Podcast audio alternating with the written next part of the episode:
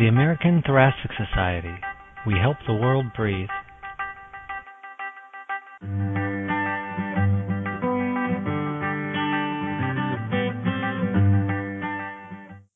I'm Nitin Seam for the American Journal of Respiratory and Critical Care Medicine. In today's podcast, we will discuss one of a series of four editorials that are published in the Blue Journal series Opening the Debate on the New Sepsis Definition.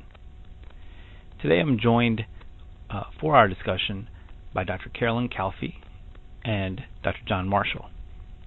Dr. Calfee wrote the editorial Precision Medicine An Opportunity to Improve Outcomes of Patients with Sepsis that was published in the July 15, 2016 American Journal of Respiratory and Critical Care Medicine. She's an associate professor in residence of medicine and anesthesia at the University of California, San Francisco, and she is the current chair of the ATS Critical Care Assembly. Dr. Marshall is professor of surgery at the University of Toronto and a trauma surgeon and intensivist at St. Michael's Hospital in Toronto, Canada. He is also past chair of the Canadian Critical Care Trials Group. So I'd like to start the podcast with a question for Dr. Calfee. Before we talk about the future of sepsis, I think it would be instructive for our listeners to review some history. Though mortality has improved in septic shock with early appropriate antibiotics and aggressive fluid resuscitation, there are currently no targeted treatments that are part of standard of care for sepsis, and this is based on dozens of negative clinical trials that have shown no benefit for different individual therapies. So, why do you think that's the case? Well, Nitin, I think there are many potential reasons for the repeated failures of targeted therapies in sepsis clinical trials. One, of course, is that the drugs that we've selected don't work. And we could probably talk for a long time about the reasons for that, including um, specific animal models uh, and potential problems with those. Another potential reason is that the timing is wrong and that we are giving the right drugs at the wrong time in sepsis. And whether that's because of problems with inclusion and exclusion criteria or problems with our fundamental lack of understanding of the biology of sepsis, uh, either could be the case. That gets to one of the fundamental reasons that I think we have not yet identified a successful targeted therapy for sepsis, which is patient heterogeneity. Now, that heterogeneity can be clinical heterogeneity in terms of site of infection, uh, as a recent paper from Alex Leligdowicz identified. That heterogeneity may be biological in terms of uh, immune activation versus immune suppression over time, or biological heterogeneity between different types of sepsis, or that heterogeneity may be in treatment response. So I think that may be a big contributor to why we haven't identified um, a successful therapy. And then, of course, as mortality improves in sepsis, which is a good thing and something we can all be happy about and, our patients can be happy about, of course, it becomes harder then to detect benefits of a potential therapy. Well, thank you for that explanation, Dr. Calfee. I, I do find it amusing at times when, when we hear presentations at conferences and we say that the mortality was too low. That is, actually an accomplishment. Um, so, Dr. Marshall, uh, I'd like to, to further this discussion with you. Um, given your history as a clinical trialist, and you certainly can provide us a perspective looking back at you know the promise of the 1970s and 80s when you know groups like uh, uh, Bruce Beutler's uh, lab were identifying TNF and then demonstrating the link between endotoxin and TNF and the development of shock and sepsis and blocking parts of that pathway in animal models, as, as Carolyn alluded to, uh, was was associated with uh, improved outcomes in those animals. But then, trying to do the clinical trials in humans the subsequent disappointment of repeated negative trials of these therapies aimed at, aimed at blocking that pathway. So, you know, I, I, think as we talk about getting into an era of precision medicine, and, and Dr. Calfee outlined all the challenges of, of, a successful trial, what are some of the common themes and lessons learned in terms of what, what went wrong um, in those past trials? Well, I agree with many of the uh, comments that uh, Dr. Calfee has raised on the uh, limitations of uh, approaches to clinical trials in sepsis. I think the uh, shortcomings over a period of probably 30 years really have been legion, and they've been shortcomings of concept, they've been shortcomings of expectation, they've been shortcomings of science, they've been shortcomings of diagnosis. Um, I think, first of all, the assumption that he- sepsis is a single disease and a homogeneous disease at, at that uh, is as uh, uh, misguided as the concept that cancer is a single disease that could be treated with a single therapy. And yet we have undertaken undertaken every sepsis trial uh, on the assumption that, on the basis of very vague generic uh, physiologic criteria and a suspicion of infection, we've identified a population of patients that will benefit from a particular therapy. we've also made the assumption that uh, patients would be equally responsive to any therapy whether that therapy is immunostimulatory, whether it's targeting a bacterial product such as endotoxin, whether it is targeting a specific uh, host mediator molecule, or whether it's targeting the coagulation cascade. Uh, I think it's a uh, overly simplistic assumption, uh, and yet one which we've continued to make in designing uh, trials. I think a, a key problem has been the focus on infection in sepsis. While infection is probably the major trigger of the response that we're trying to target, it is simply one of a number of triggers that we find. And of all of the triggers, probably the most uh, challenging to modulate uh, with a strategy that modulates the host inflammatory response, because that's the one circumstance where uh, having an inflammatory response can be potentially beneficial, i.e., in uh, controlling uh, infection. I think we've had uh, some problems with uh, expectations. Uh, the work of Derek Angus uh, from about 15 years ago, suggesting that there are three quarters of a million uh, patients with uh, sepsis in the United States, has led to the simplistic view that this is a simple multi-billion dollar market for a new therapy. And I think as trials have been done, it's becoming apparent that the actual number of patients that would be treated is substantially smaller uh, than that 750,000 uh, estimate. And then I think there are um, uh, problems with diagnosis, uh, the assumption that we can target a particular specific uh, agent, for example, endotoxin, without ending, measuring endotoxin, uh, or tumor necrosis factor without measuring tumor necrosis factor, to me is as naive as the idea that we could give insulin without measuring measuring blood sugar uh, to patients with uh, diabetes. So I think we've we've proceeded on the basis of some fairly sophisticated understanding of biology, some very uh, primitive understanding of epidemiology, and some very uh, underdeveloped and poorly thought out uh, concepts in proceeding in trials. And I think those are really areas that need to be uh, addressed in the future. Well, Dr. Marshall, thank you for summarizing uh, 30 years of, of failures and struggles in uh, in about three minutes. So that was I appreciate that. So, Dr. Marshall, I wanted to follow up regarding these sepsis three definitions um, that are the the point of discussion for these editorials in the Blue Journal. Uh, the European Society of Intensive Care Medicine and the Society of Critical Care Medicine convened a task force to to re-examine and update the sepsis definitions, given it's been some some time since that's occurred. Um, could you please tell our listeners about these new sepsis three definitions that were published in JAMA earlier this year? So specifically, what has changed, and do these changes have any impact on future clinical trials of sepsis treatments based on some of the past problems you've already identified?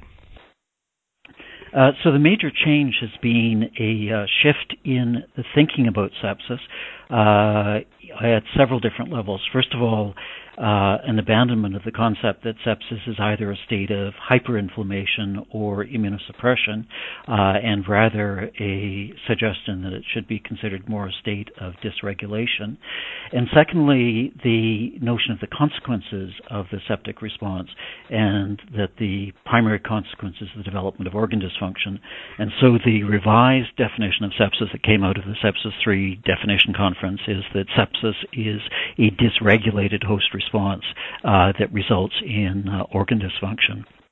I think that's an important concept uh, beyond what we have uh, considered in the past, primarily because it emphasizes the fact that when we speak of sepsis, we're talking about a disorder that is detrimental to the host, not one that is adaptive, uh, which the old definitions for sepsis uh, tended to um, incorporate. I think the second uh, major advance with Sepsis 3.0 uh, has been the recognition that uh, simply having a group of people sit around a room and agree on criteria uh, doesn't uh, help one to uh, understand biology, and that one really has to proceed from data.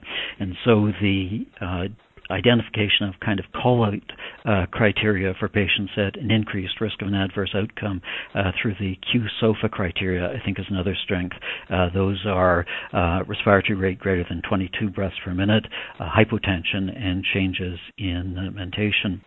So I think those are two useful uh, steps forward. Perhaps an implicit third useful step forward has been the recognition that this is an ongoing iterative process and that uh, we are by no means uh, at a point yet where we can say we've adequately defined this uh, complex uh, biologic process.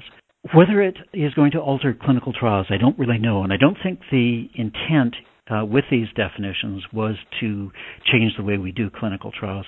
I think it would be a mistake to simply uh, replace the old use of SIRS criteria with the new uh, Q-SOFA criteria, uh, and all the more so because these are criteria that are primarily applicable to patients on the uh, hospital ward. So I think that however we define the process and however we uh, identify patients who may have it, uh, in thinking about uh, trying to modulate that process, we really have to be able to measure the factor that we are trying to manipulate and to titrate therapy to optimally uh, accomplish that end.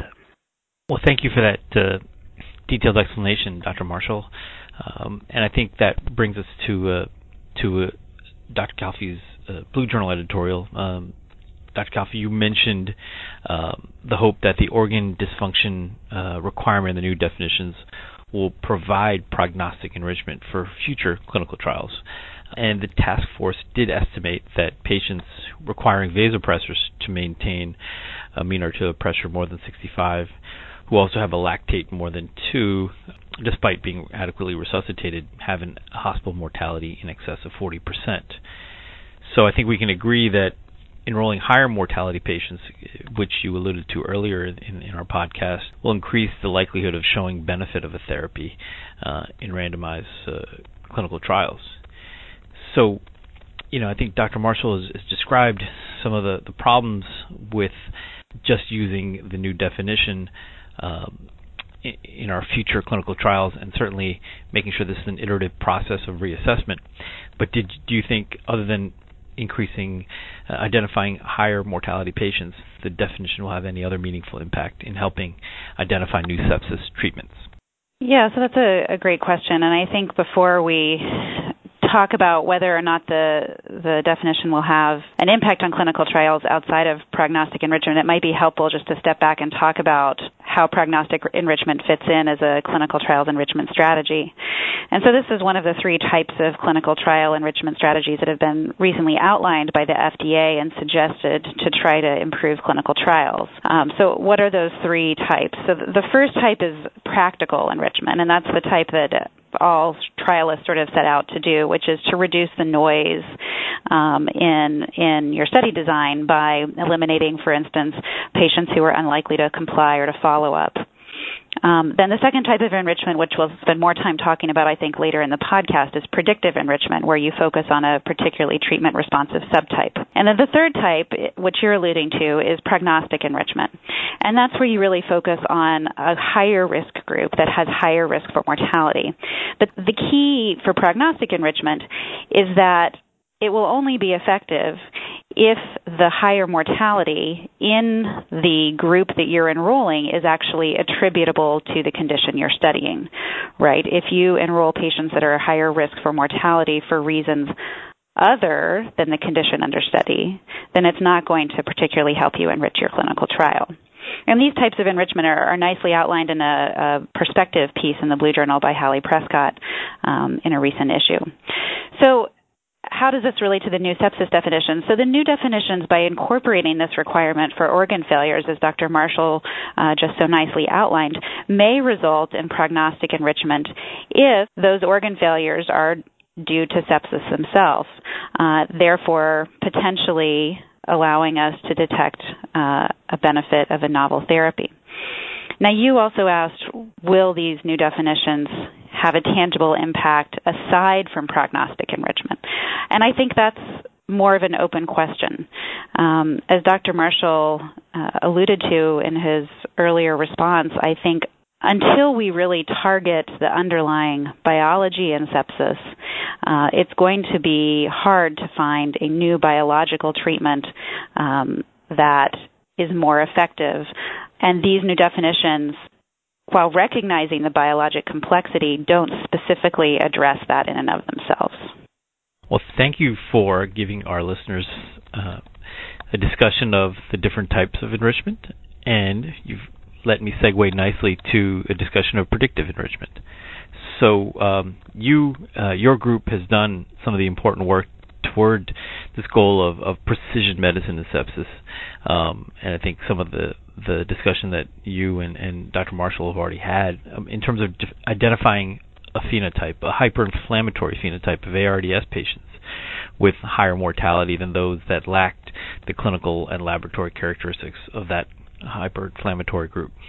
So while we're trying to overcome the obstacles you mentioned and really understand this better, the near term future of quote unquote precision sepsis care is it identifying high risk patients with readily available you know real time clinical and laboratory tests as opposed to using more advanced cutting edge techniques um, that may not be ready for real time um, value and um, trying higher risk therapies in these high risk subgroups of septic patients, or do you see another paradigm entirely? So I think the idea of precision medicine for sepsis and or for ARDS um, should be a goal that we aim for. Um, but whether it's a really a near-term goal or not, I'm not quite sure. I think these are early days uh, for precision medicine and critical care, and they're exciting days because I think there's so much potential. But I think they're early days, and and so what do we need to get there? Well I think first we need a better understanding of the biology. And certainly we've made huge advances in the past couple of decades in our understanding of the fundamental biology of sepsis and ARDS. Um, but I think we still have a long way to go, uh, both in terms of understanding these biological processes and particularly the heterogeneity within these syndromic diagnoses um, that really are not a specific disease, um, but understanding that biological heterogeneity so that we know what to target. And at the same time as we're studying that, then we need to develop, as you're alluding to, practical point of care testing that can be used to target these patients. Now, some of those technologies are actually readily available, um, but are not widely available in terms of clinical utility or or not at the point from a cost effectiveness angle that they're practical. But the technology exists. And I would just add one other comment. I think you mentioned higher risk therapies. Um, and I see it not so much as trying higher risk therapies, but instead trying targeted therapies that are really directed at the underlying biology in specific patients. Uh, yeah, fair enough to say that the, the appropriate targets for those high mortality patients. Uh, thank you for pointing that out. Um, Dr. Marshall, uh, so just to, to continue that discussion in, in, terms of, I think both you and, and Dr. Calfee agree, before we go jumping into things, uh, a better understanding of the biology uh, is important. And, and clearly that it's easier said than done to implement precision medicine in sepsis. You know, developing targeted treatments with the degree of heterogeneity that you both have already discussed, and the fact that septic shock is dynamic and the patient is changing clinically in a matter matter of uh, hours, let alone days it's much more difficult to implement than in diseases such as, for example, lung cancer, in which patients tend to be clinically stable and, and some targeted therapies have, have, already been identified. Now, I think um, Carolyn was alluding to some of the advanced techniques that are available in some centers, and people published about genome-wide expression profiling to identify phenotypes, and that was described. The paper was more than five years ago now, um, but I, we don't appear to be a point where we can do this sort of this sort of laboratory testing at the point of care broadly in real time, and clearly that that would be needed to truly target treatment at a point of time, and the point of time really matters, obviously, in sepsis. So, as we go forward, and we are trying to get a better understanding of the biology, how far away do you think we are from having such advanced techniques available for bedside treatment of septic patients? And, and in the interim, is just is our approach just to continue to better understand this biology? Uh, so I think it's important to acknowledge that we are uh, at the beginning of a process. Um, I think the outcomes of the ongoing failures of sepsis trials has been the recognition that we need to be thinking in a somewhat more sophisticated manner about this. But at the same time, I think we have to be careful and not become overly seduced or overly swayed uh, by uh, technology because I think we can be closer to being able to target therapy to the appropriate patient than we might uh, actually believe believe. For example, we use targeted therapy right now in the management of sepsis uh, every day, uh, and that's in the form of antibiotics. We take uh, cultures and we look at antibiotic susceptibility, and we give the antibiotic to for which the organism uh, is uh, sensitive, um, and that's a form of targeted therapy, and it's a form of effective treatment uh, for sepsis. I think our challenge is to figure out what other uh, measures might give us the insight into guiding the selection of one or more specific therapies. And I think there's even been some uh, evidence that we have made some modest successes uh, in that direction. an example is the uh, MONARCS study. It was a trial of an antibody to tumor necrosis factor uh, that was conducted in the uh, late 1990s. It showed an overall mortality benefit which was just at the 0.05 level uh, for statistical significance, and the uh, uh, therapy was never carried forward.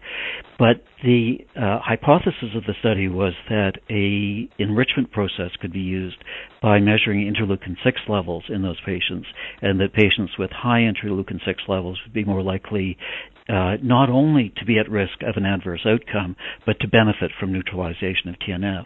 It was actually that endpoint that was statistically significant, and if you looked at the cutoff that was used, which was a, thousand picograms per mil, uh, the effect was relatively small. But if you looked at a higher cutoff, uh, say around 10,000 picograms per mil, there was a much greater separation of the curves between uh, the treated and non-treated patients.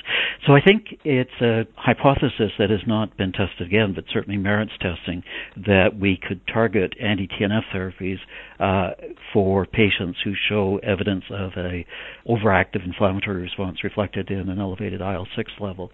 Um, similar, if you look at oncology, the success of cancer therapies has been uh, based on the ability to demonstrate the, the presence of the abnormality that the therapy targets. So the uh, uh, HER2/neu receptor in patients with uh, breast cancer identifies a population of patients who benefit from Herceptin, but equally, uh, that's a very effective drug in some patients with breast cancer that has absolutely no utility at all in patients, for example, with uh, colon cancer.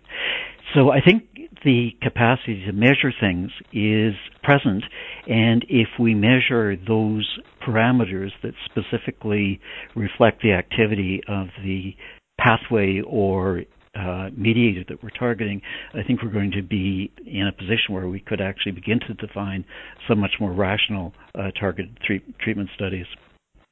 So, Dr. Calfee, just to follow up on, on what Dr. Marshall was just saying, and I think this is kind of the the most interesting thing going forward. It's uh, getting a better understanding of the biology, so we can phenotype patients and also I, identify uh, treatments and maybe use uh, rational biomarkers that are related to, to that treatment. Um, and I guess that's the exciting thing over the next, you know, five to ten years, hopefully. Uh, and I, would ask your thoughts uh, on this question in terms of phenotyping.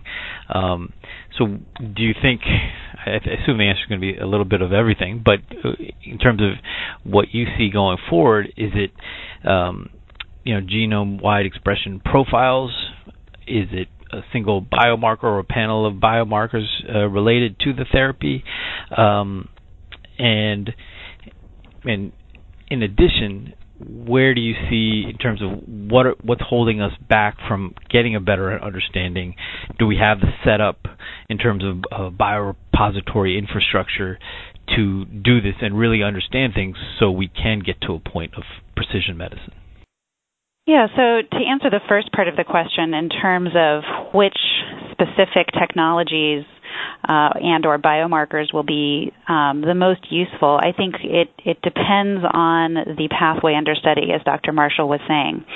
I think there uh, is growing technological ability to perform many of these assays in a clinically actionable time. So, for instance, the technology to do specific transcriptomic profiling of uh, targeted gene expression can be done now in 8 to 12 hours.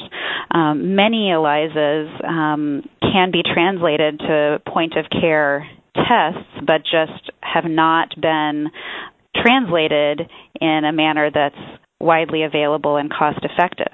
Likewise, molecular diagnostics for pathogen identification, for instance, which Dr. Marshall also was alluding to as a, an example of, of targeted therapy, but even getting uh, culture independent methods of identifying pathogens in a much shorter amount of time. The technology for doing that is rapidly advancing. So I think on many different fronts that the technology is going to be there, and we need to know um, what biology we are trying to target. And it's, it, I think it's a little bit of a catch-22 in that um, we need to identify the biology and we need to do the prospective clinical trials based on biology, as Dr. Marshall was saying. It's hard to do those without widely available point of care testing, and it's hard to get the widely available point of care testing until the need has been demonstrated. So it's, it's a little bit of a catch-22 there, and, and what's going to break that cycle, I'm not entirely sure. Your second question, I think, was about biosample repositories um, and whether we have the infrastructure in place um, to support these biorepositories so that we can advance the field. And I think the the answer is um, as many things, yes and no. I think there are some well characterized um, and modestly large biosample repositories, but we certainly need more. Uh, we need more funding to support these, and we also need more diversity. So we need uh, biosample repositories that really reflect the diversity of our patients, uh, the diversity of settings in which sepsis develops, so that we can really capture the whole range of, uh, of biologic and clinical heterogeneity. And I would also say that I would want to put in a particular plug for the value of biosample repositories within randomized controlled trials because it's really within randomized controlled trials that we can begin to do our first systematic evaluation of differential response to therapies because that's why we really care about heterogeneity in sepsis about endotypes of sepsis and ARDS is, be- is because we think there may be differential response to therapies. And the best way to try to evaluate that is within obviously a randomized setting where the treatment is randomly assigned. So I think the more that we as a critical care community can come together to um, encourage and support biosample repositories and randomized control trials, the faster we'll be able to advance towards this goal of more precision medicine in critical care. Well, thank you for that uh, thoughtful response, Dr. Calfee, and, and uh, I think that um, you know it, it's an incredibly important point you bring up about um, making sure you ask for the funding. It's hard enough to do a, a, a critical care trial, but certainly collecting those blood samples and being able to go back and study those patients to to really get a better understanding of bio, biology and identifying uh, uh, different phenotypes certainly given the degree of heterogeneity you both have described, is incredibly important. So then, Dr. Marshall, uh, we're sort of winding up the podcast here, but we started talking about past failures of sepsis trials and the lessons that were learned from them, and you described several of them. So rather than speculating on on specific therapies, I would ask you, you know, in addition to what Dr. Calfee just mentioned, what are some of the most important next steps needed to really get to a point over the next, say, tw- 10 to 20 years where we can implement precision uh, sepsis therapy? Well, I would agree with uh, Dr. Calfee's argument that what we really need is uh, platforms for collaboration uh, to uh, move this field forward. I think oncologists would probably argue that they've not uh, made anything like the kind of steps they would want to make in oncology over the last perhaps 50 years or so uh, that multimodal therapy for cancer has been developing. But I think compared to what we've managed to do in the field of sepsis, their gains have been really quite uh, enormous. And I think they provide us a nice template to think about how we might move forward. Um, the development of effective multimodal therapy in, in uh, cancer was not on the basis of the work of any one individual scientist or any one individual company uh, company that was producing a new therapy, but was really the product of some large-scale national and international collaborations to better describe uh, and stage cancer and to uh, understand the biology and target effective therapies to that biology. And I think the problem we're facing in sepsis is that our biologic and conceptual challenge is several orders of magnitude uh, greater than what is seen in cancer for all of the reasons that have been uh, elaborated over the course of this uh, podcast. So I think probably the single most important thing, and it really is a an objective whose time frame has to be measured in decades and not in years, is the development of large-scale uh, investigator-driven uh, collaborations that will bring uh, not only investigators from around the world, but uh, companies with an interest in this uh, together on a uh, single uh, objective of trying to uh, come up with appropriate means of describing and staging patients with sepsis and identifying appropriate targets for therapy and appropriate therapies once those targets have been identified. And so I think the process of uh, doing that requires uh, some intensive natural history studies, and I would comment that in fact some of these are now being done. Uh, the Academic Medical Center in Amsterdam has just completed a 7,000 patient study that should provide some really good uh, natural history study. But 7,000 patients is really a drop in the bucket, and I think we really need natural history studies that recruit hundreds of thousands of patients so we can really begin to resolve some of the heterogeneity here. And I would completely agree that uh, large scale biobanks in the same way that oncologists have developed tumor banks and randomized controlled trials because of the complexities of uh, drawing inferences using any uh, experimental methodology uh, less than that of a randomized controlled trial is critical to do that. And it's an expensive uh, undertaking. It's an important undertaking because this is a major cause of uh, morbidity uh, around the globe. Um, but I think if there was one thing that we need, it's a shift from the idea that we are identifying one particular therapy by one particular company or one investigator eh, to a concept where we have a global uh, collaboration to try to address this in an integrated uh, manner. Thank you both for an excellent discussion. It's clearly a daunting task to implement real time precision medicine in critically ill septic patients. And we are in the very early stages of attempting to do this. The first step that is underfoot uh, is moving away from assumptions that plagued prior trials of sepsis, such as treating sepsis as a single disease for enrollment and thinking that all enrolled patients will be equally responsive to a single therapy without relevant lab or clinical data to suggest their responsiveness to that therapy. The next steps to precision medicine in sepsis include taking a more sophisticated approach in identifying endotypes of patients who are more likely to respond to a particular treatment, and to do this in part by developing diverse biosample repositories within current and future sepsis randomized clinical trials. I'm Nitin Seam for the Blue Journal. Thanks for listening.